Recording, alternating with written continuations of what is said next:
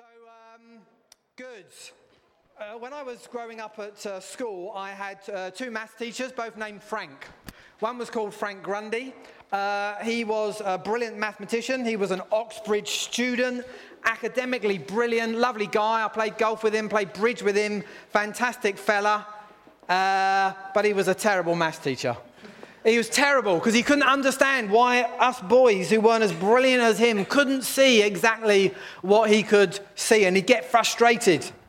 And then I had another teacher called Frank. His name was Frank Cannon, and I kid you not, he was an ex RAF wing commander. And uh, he was a lovely guy, a guy you didn't mess with. Uh, but academically, he was poor. He was bad at maths. I mean, he, he, he struggled like us to understand the steps. I kid you not, there was times when he'd put the, the, the, thing on the board, he'd start going through the steps to solving the mathematical puzzle, and he'd stand back and he'd say, lads, I've got no idea. and honestly, we'd all start chipping in and, you know, what about this, what about this? And sometimes we'd hit on something by fluke and he'd, oh yeah, that's it. Other times, honestly, he'd go to his bag, pick up his manual, start reading through his notes. X, Y, that. And then he'd get it again and he'd Tell us. Best math teacher I ever had. Best math teacher. Because it felt like with him that you were kind of, he was just, if he was one step ahead of you, you were lucky that day. But it was, it was like he could take us with, he could take us with him on this journey of understanding. This term, we are looking at the second of the four cultures that we want to strengthen and grow in in this church. And uh, last term, we looked at a culture of community. And this term, we are looking at a culture of mission. And what sits right at the heart of mission is personal evangelism. You and I being witnesses that Jesus says we would be. And personal evangelism isn't the entirety of mission, because mission encompasses anything that we do as individuals or as a church to reach out to people. But we are simply in denial. We are simply kidding ourselves if we don't embrace the fact that mission starts with us. It's personal, it's about me witnessing by action and word to those people that I rub shoulders with in my life. And I just have to tell you that in terms of personal evangelism, I am much more a Frank Cannon than a Frank Grundy. Right? I, I, I, am not an expert. Oh, that I were an expert and got frustrated because, you know, why don't people just do it like I do it? No, no. I'm like, oh, I've got no idea now. Where's the manual? Uh, one step ahead in my dreams. So I'm not someone who is going to talk to you about mission in any way deluded that I am brilliant, good at it. I'm learning, I'm struggling. But I am trying to think and act more missionally, more evangelistically in my own life. I am trying, and I would love to invite you on this journey of adventure because I believe if we want to be a church that says we have a culture of mission, that only happens when the majority of people in the church are actively engaged in mission. You can't say that you have a culture of something until the majority of you are actively doing it and living it. And so that is what we want to look at this term. Now, let me give you two comments about personal evangelism. Firstly, any kind of motivation which comes from a place of guilt and shame will not bear fruit in the long term. Me making you feel bad, or me making myself feel bad, or you making me feel bad, that we're not doing very well, is not going to bear fruit in the long term. In the short term, it might make us do something, but the truth is this in the long term, we, we will not stay the course, and God will not allow something which is based in guilt and in shame to be productive in his kingdom. God will not allow it. It's hard enough to evangelize and witness, but I mean, I don't want God not on my side. I mean, that's just madness. So we, we just got to put away any sense of guilt and shame. The second thing that I think I've learned is this trying to talk to someone who either they have got no interest in Jesus or Jesus isn't seemingly working in their lives. And there's a whole nother preach about which came first, chicken or egg. Let's just leave that. But that kind of person who Jesus isn't seemingly working and they don't seem to be open, trying to, trying to witness to them, well, you might as well try and convert a brick. You might as well try and witness to a brick. You and I could spend every day until the day we die in a room with just the two of us without Jesus being actively involved and without their hearts being open. It is absolutely meaningless. Nothing is going to happen. Jesus saves, we just get to be helpers with him. If he isn't doing anything, then there is nothing to be done. We're his helpers, we're never his substitute, which is actually really good news for us. So, putting those two things together means we've got to find a way that personal evangelism can be both grace based, so it's not coming out of a place of guilt and shame, I must do this, I must do this, I must do this, and it must also be led by the Holy Spirit. Because if Jesus isn't involved, then there's no way that we're even going to get close to getting the job done. So, that is what we are looking for. And I think for a grace based, spirit led evangelism, what we need to pray for and look for is this idea of a person of peace or people of peace, which is what I've entitled this message. I want us to, to think about this kind of as we go through this term. A person of peace. This might be a new phrase for some of you. You might be very used to it. It's fairly simple, it's nothing particularly new. It's basically describing people who, who, who are open at the moment to the gospel. They, they are receptive. There's something in and about them. God's done something or doing something in their life. That means at this moment in time, they seem to be open to hearing about things of Jesus and his kingdom. That's really what it means a person of peace. And of course, they may end up being the kind of gateway into a whole community or network of people who they know, their family, their friends, who Jesus wants to reach.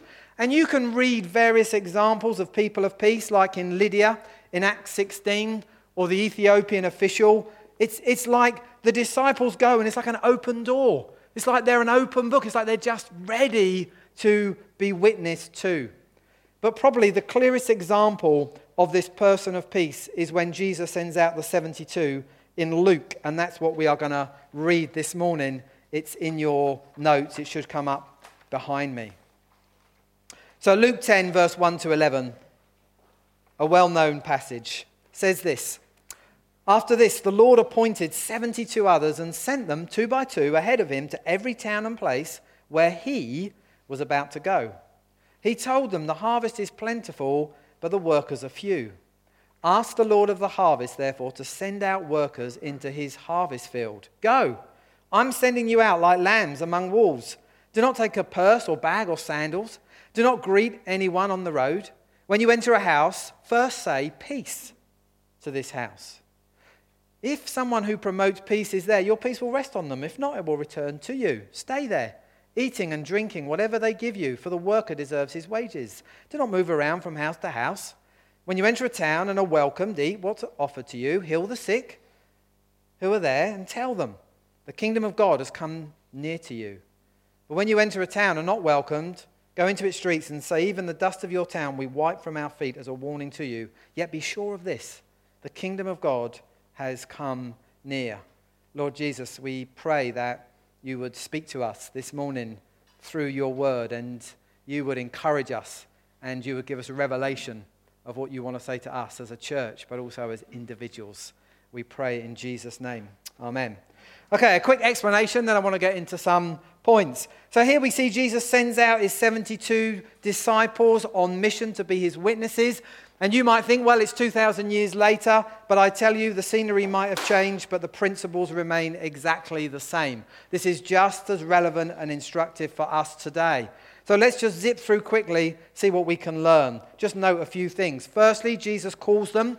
It's him who sends out his 72, and he sends them out two by two. And he says, Travel light and go to the places that I am later going to go. In other words, kind of see yourself as an advanced party or a work with party.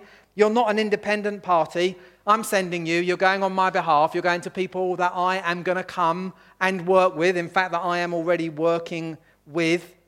They, they're only going to go and work on behalf of Jesus. Even when Jesus is not there, they're still working, neverly independent of him. And he says, Go and literally extend peace. In other words, to bring the peace of God that you disciples have in your life to those who don't have it. In other words, go. Go be open, go be friendly, go be personable, go talk about what I've done for you, go and extend the peace that you now have because you know me, and extend that to other people and let them know that the kingdom of God is near to them. And as they did that, Jesus is saying, I'm expecting you to go and find people of peace. You're going to go and find people like this in the different towns and villages. And the reason why Jesus knows this is because there are, he knew that the Holy Spirit was actively at work in people's lives in those towns and villages. Jesus didn't send his disciples because he wasn't sure, he didn't know, therefore go and look. No, no. Jesus knew that there was people in those towns that the Holy Spirit was actively working on, and so he sends his disciples to go and find them and to witness to them. And he says, Look, you, will know you've found a person of peace because they're going to welcome you, they're going to serve you, they're going to be open to you and the things that you say about me. That's how you will know. And once you've found them, I want you to stay there and build a relationship with them and their friends and their family. And if, those, if they're sick, pray for them. Pray for their friends, their family. And the message that I want you to share with them is that the kingdom of God, the kingdom of God which has come to you has come to them. It's at hand. They can literally step into the kingdom of God. They can be saved because you've come to witness to them because the Holy Spirit's been working on their hearts, and now God has sent you, and you're going to say to them, The kingdom of God is at hand, it's near. You can reach out and touch the kingdom of God and enter the kingdom of God like we have. That is exactly what Jesus told them to do. So, this is possibly one of the clearest teachings of this idea. It kind of changes the idea that Jesus says, look, you know, just, just randomly go out and kind of speak to whoever. No, no. Jesus is at work in people's lives, and he sent his disciples out to go find them, to go and witness to them. So this morning, I want to look at this idea of a person of peace, and we're going to do it under seven P's People, person of peace, people of peace, seven P's. I didn't put this together, it's far too clever for me. But seven P's. And they're not seven steps so much as they're, when we're thinking about personal evangelism and we're thinking about people of peace, these are seven things that maybe we need to think through. Maybe we, we need to sharpen up on. We may not get to cover all seven this morning, but that's okay. We'll go through a chunk of them and then we can cover the other ones next week. But I think throughout this term, we may refer back to them. Because as I say, they're not seven steps, but they're seven areas that we perhaps just need to think about. So the first P is presence. Presence, not as in E N T S, but as in E N C E. Presence. Because Jesus lives in us and because he wants us to reach others who don't know him, then by definition, the people of peace that I can witness to must be people that I meet as I go about my daily life. It would be ridiculous if God had loads of people for me to witness to, and yet I never cross path with them. Jesus didn't send his disciples anywhere. He sent them to go to the places where he was going to go. In other words, he sent them to go to the places where he was actively at work. And therefore, the places where we should be looking to meet people of peace is where we spend our time at work, where we live, at home, in our neighborhoods, traveling, shopping.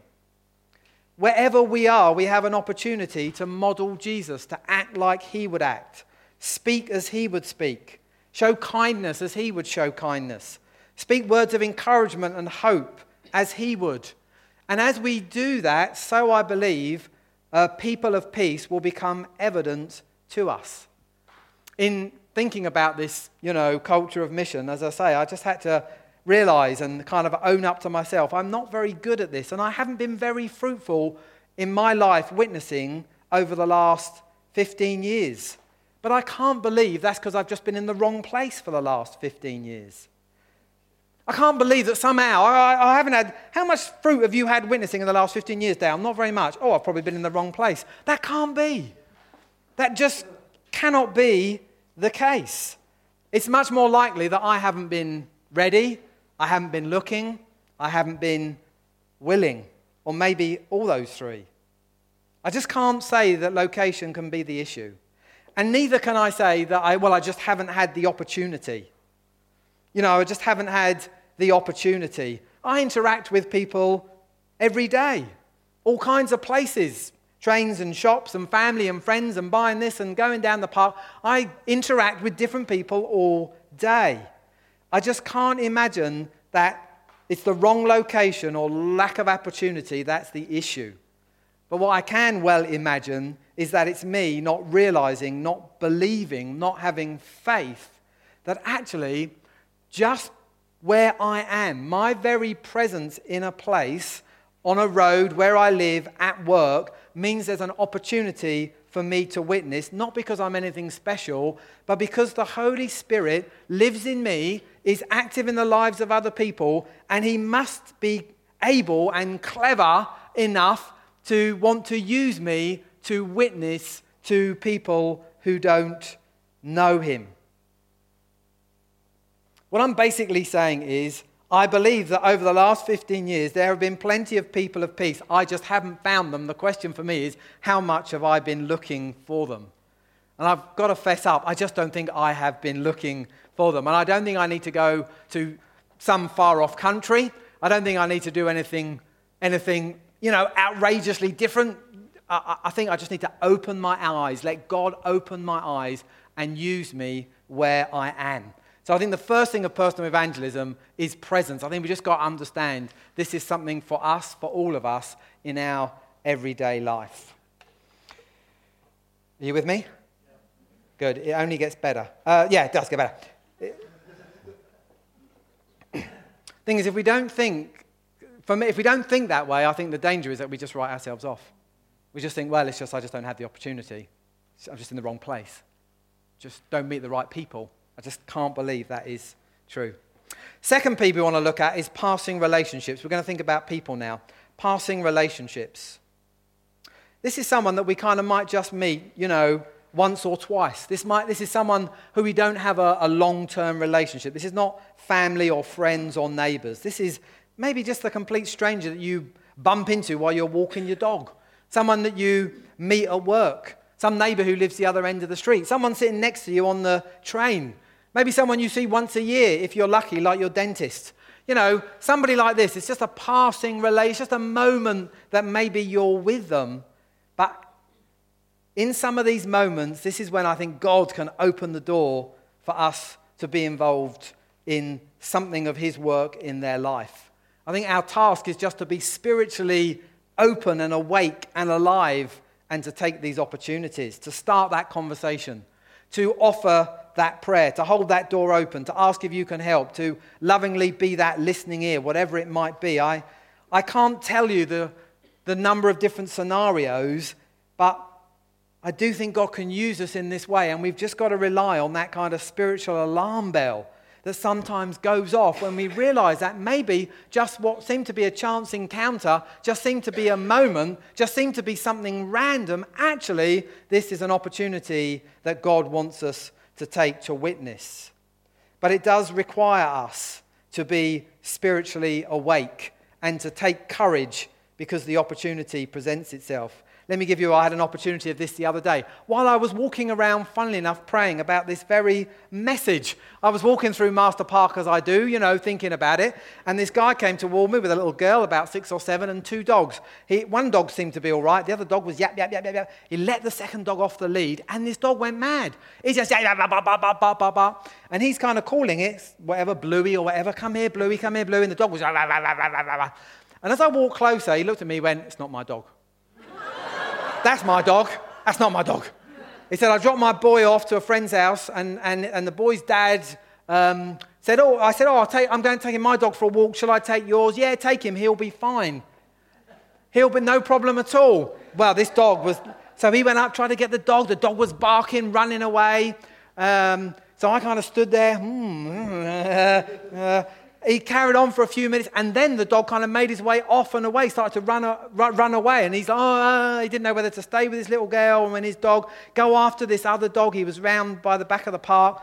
So in the end, I went round with him and he tried to get this dog. He wouldn't have it. I said to him, Do you want me to go back and wait with your little girl and dog because they're in the park? He said, oh, Yeah, could you? So I said, Okay. So I walked back and say to his little girl, Dad's just sorting out the dog, you know, be back in a minute. Uh, how are you? Anyway, what do you do? She's six, you know. So, um, uh, the dog's off barking. Then I go run back around the back of the park because I can't see her. And this guy, he's, I don't know where the dog's gone. I'm going to go over to the field. Okay, I'll, do you want me to go back and get your, your daughter? Okay, so come back, go back, and he's nowhere to be seen. I'm now standing kind of in the wooded area behind the church with this little five, six year old girl. She doesn't know me. I don't know her. Their dog is looking at me, you know. Uh, and this guy's nowhere to be seen. Right, okay, thanks very much.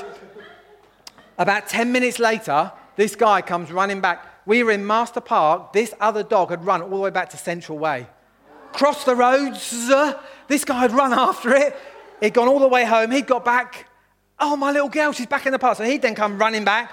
I'm kind of standing there talking to his little.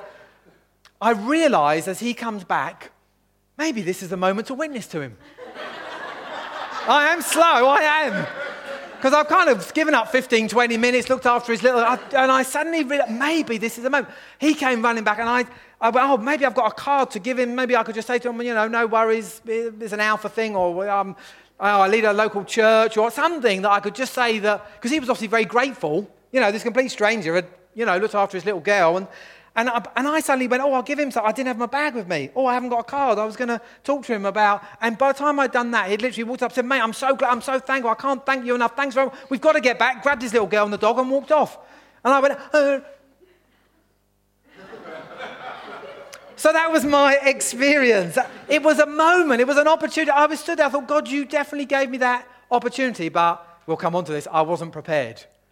I wasn't awake enough. And the moment kind of past, maybe God will uh, bring me into contact with him again.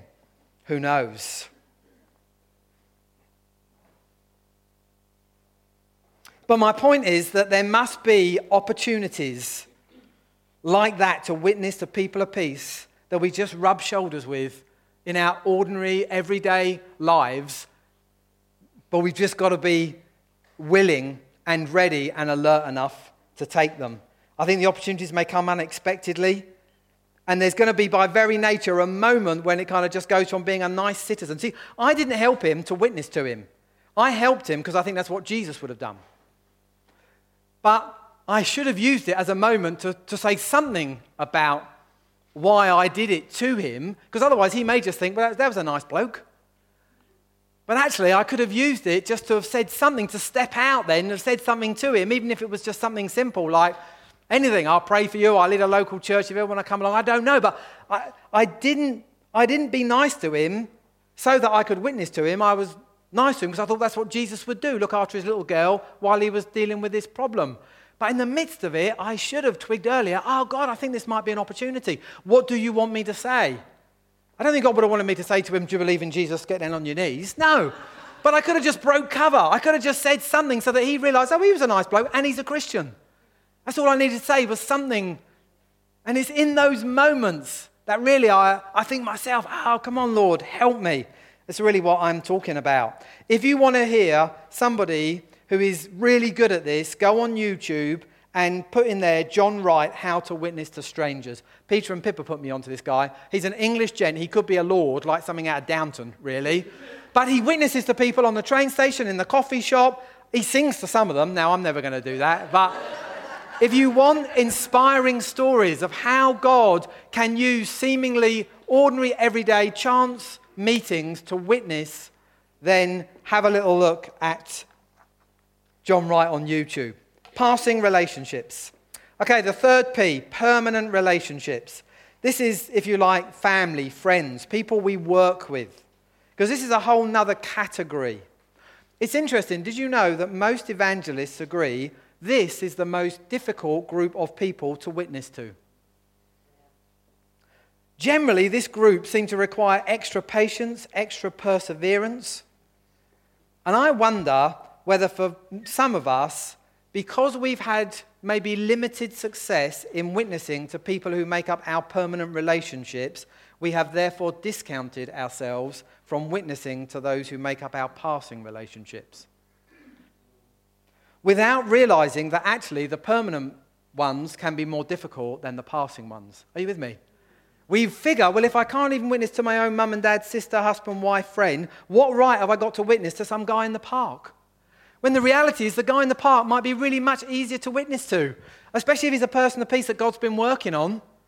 But because we haven't had much success over here, we kind of discount the whole thing and say, well, I'm obviously just no good.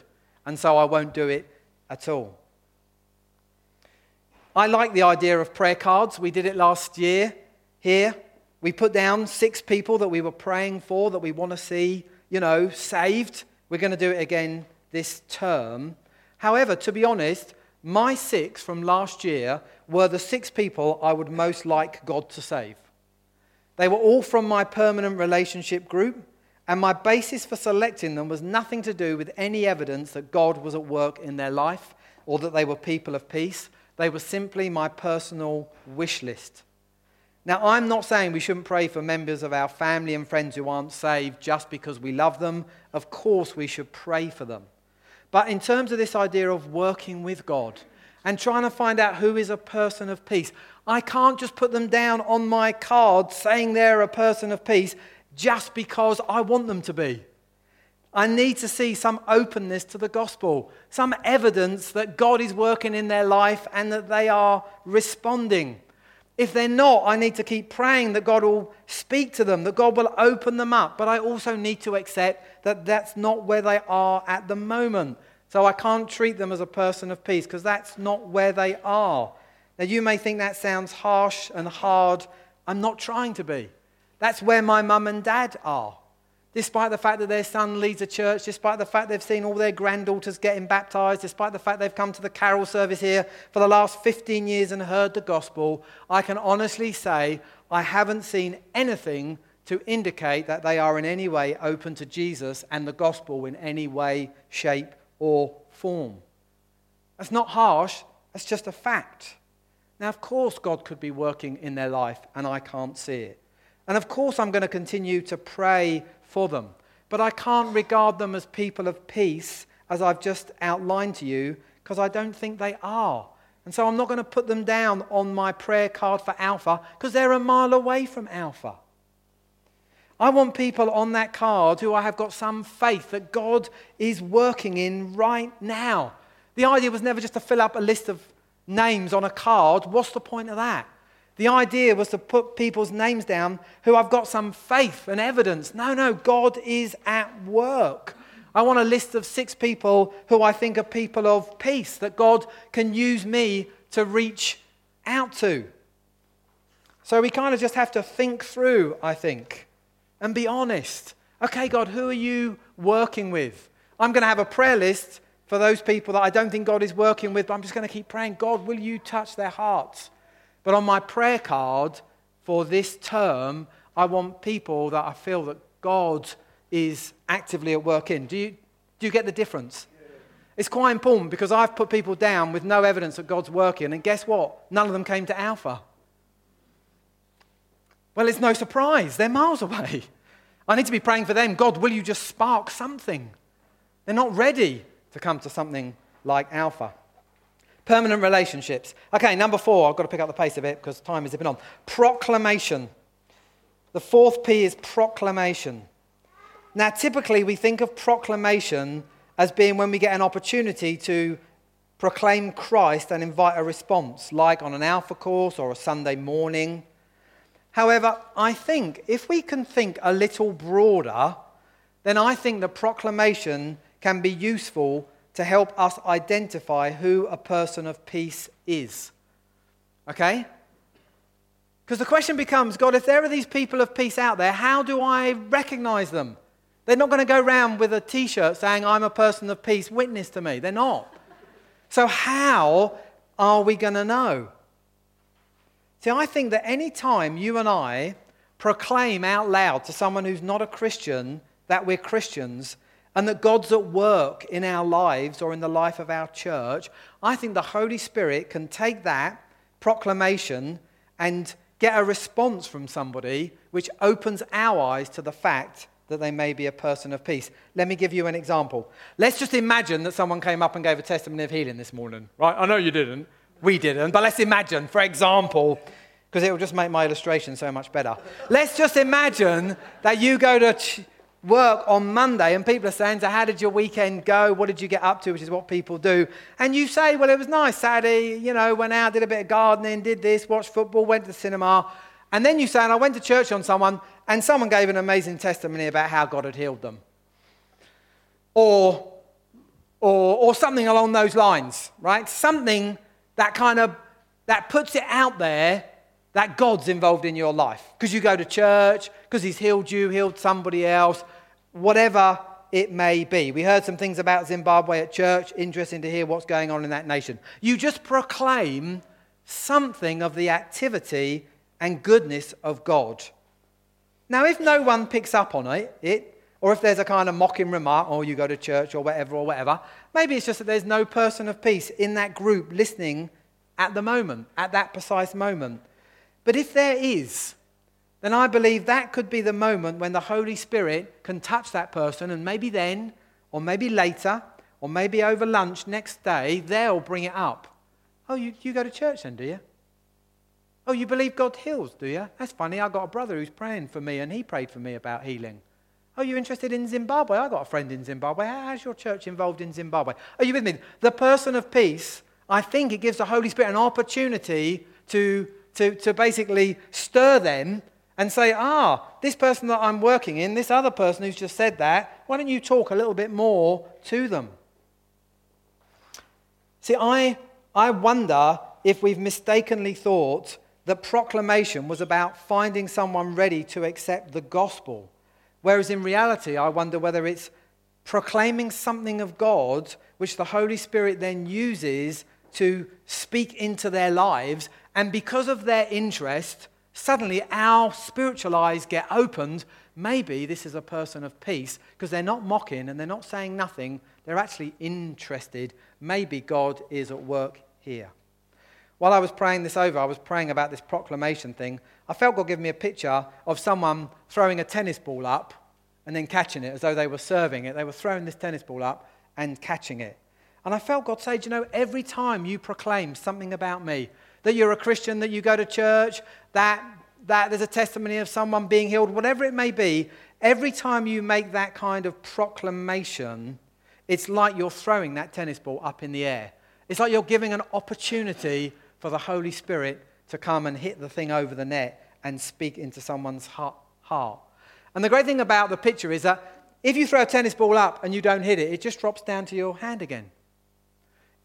And I think that sometimes we think a proclamation has to be uh, know, along the lines of, and are you a Christian? And if you're not, and you should be, and Jesus died for you. And, and it's like we try and take this ball and we kind of think we've got to ram it down, you know, someone's throat. And that didn't work. That doesn't work very well. Unless someone's ready to become a Christian, that doesn't, they don't like it. You wouldn't like it if someone came along to you and tried to ram a tennis ball down your throat. People don't like it. But if you proclaim something, if you say, Oh, yeah, I went to church on Sunday, heard an amazing testimony. Just leave it. But you've kind of thrown it out there. And God, by His Holy Spirit, when the right person is listening among your friendship groups or your colleagues or your neighbors or whoever it may be, at the right moment, God can take the racket and smack the ball across the net and stir something in that person where they pick up and say, I didn't know you were a Christian. I didn't know you went to church. Did you believe in healing? Is there any chance of praying for you? That's funny. You won't believe it, but my brother started going to church. Are you, are you with me? That's, this is the picture that God gave me. He's kind of saying, come on, throw some, pro- throw some tennis balls up in the air, throw some proclamations out there. I should have done that with that guy with his dog.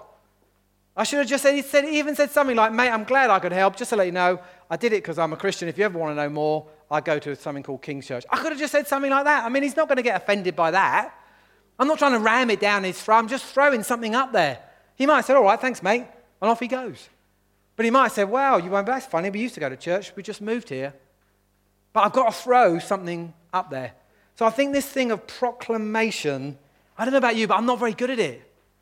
I'm just not very good at just gossiping the gospel, saying something about God and just chucking it up there and seeing what he does with it. But I'm going to start giving it a go, and I just want to encourage you to give it a go. Who's going to give it a go this week? Yeah, right, all right, okay. We'll see, but I think it could be fun, couldn't it? Fifthly, preparation. Fifth P, preparation.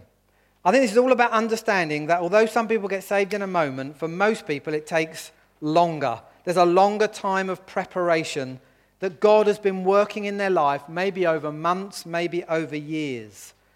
And as witnesses, much of what we are called to do is just to help be involved as God moves them closer to Him. There's a famous scale called the Engel scale. I think it might come up on a chart behind us.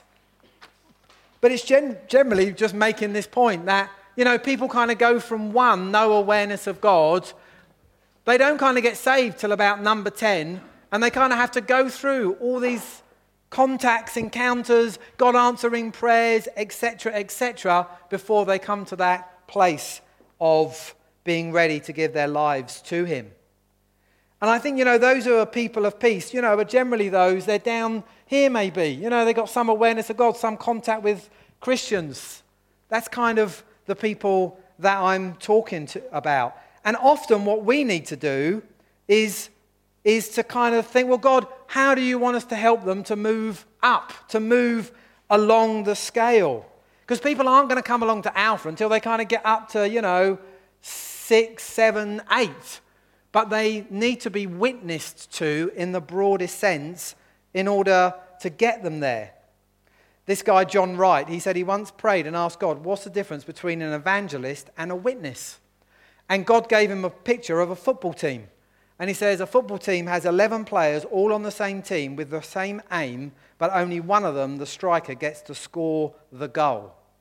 And he said, I felt God say the evangelist is like the striker. He may be the one who kind of puts the ball in the net. But the only reason that the ball is in the net for the striker to put it in the net is because the other 10 players have faithfully played their part, kicking the ball meter by meter forward until it's ready to be scored. And he said, That's what God said to me. We're all called to be witnesses. We've all got to be involved. And it's only our involvement as witnesses that gets the ball up to where the person is ready, to where the striker is able to score a goal. A not very good example of this is there's someone that Jane and I have been praying for and witnessing to. I think they're a person of peace. I think they're open. But do you know what? They ended up at work having a boss who was a Christian, and I don't know the rights or wrongs of it. I don't know. I don't know. But all I can say is that the way that this boss has treated the person that we've been praying for, if they were moving up the scale, they've now stepped back a bit. Now, I don't know whether that's right or not. That's the perception of the person that we're praying for. But if that's the case, if that's the case, that is just so heartbreaking. And it just shows that we just don't, we just don't know. We just do not know. Jane and I recently gave one of her clients a love languages book because Jane was having a chat about life and marriage and children. And because we know that this book can be quite helpful, we just gave her a copy of it free of charge. Just an act of kindness. But you know what? She sent us a lovely card. She sent Jane a lovely card just saying, Thank you so much for giving me that book. I'm reading it. I think it's going to help me. She may be a person of peace. God just may have opened up a door there. And I think a widening understanding of witnessing is really helpful because it means that opportunities can spring up all over the place. It's not so much about being able to do a 30 minute explanation of the doctrine of salvation. People are going to need that at some point, but it's much more asking God, God, is there anything you want me to do or say with this person that is going to move them closer to you, that is going to move them along the scale, that you want me to witness to them? And then trusting actually that God will show us what he wants us to do. Number six, number seven is power and perception. I haven't got time, we'll go into those another day. So, just to end, I want to say what is an application for this person of peace? I think the two things we must do is pray and pay attention. Pray because Jesus said, Pray to the Lord of the harvest because the harvest is plentiful, but the workers are few. So I think we've got to pray that we will understand that we are the workers, that individually and as a church, it's us that Jesus wants to send out into the harvest field. So we need to pray. We need to pray and ask God, are there people of peace in our lives? Ask God, what do you want us to do next? What are the next steps? We don't know how God is moving them. God knows. But we need to ask Him and then step out. And I think the second thing we need to do is pay attention. Don't be like me when I'm walking around Master Park, half spiritually asleep.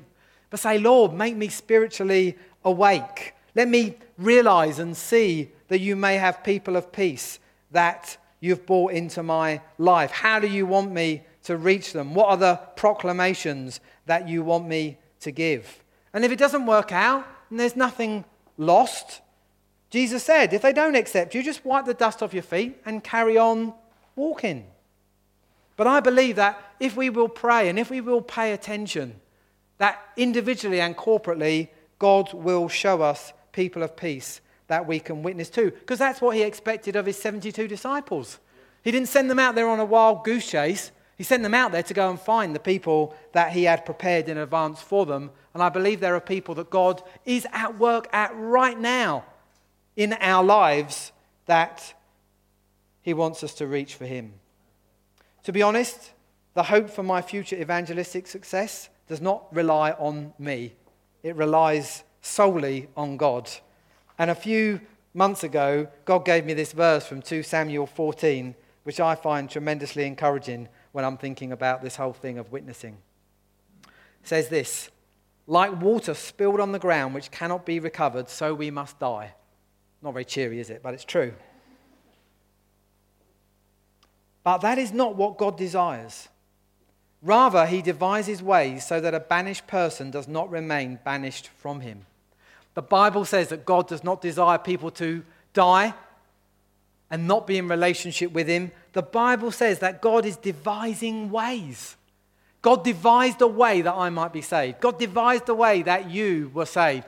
Therefore, I must believe that God is devising ways that others are going to be saved. And in some of those plans and devising ways, He must be wanting to use us as His witnesses, because that's exactly what He said. Let me pray for us. Father, I, I pray, I pray for myself and my brothers and sisters here. And I ask that over the next week and over the next month, you will help us in this whole area of witnessing, being witnesses, and personal evangelism. I, pray, Lord, that you would speak to us, that you would encourage us, that you would help us.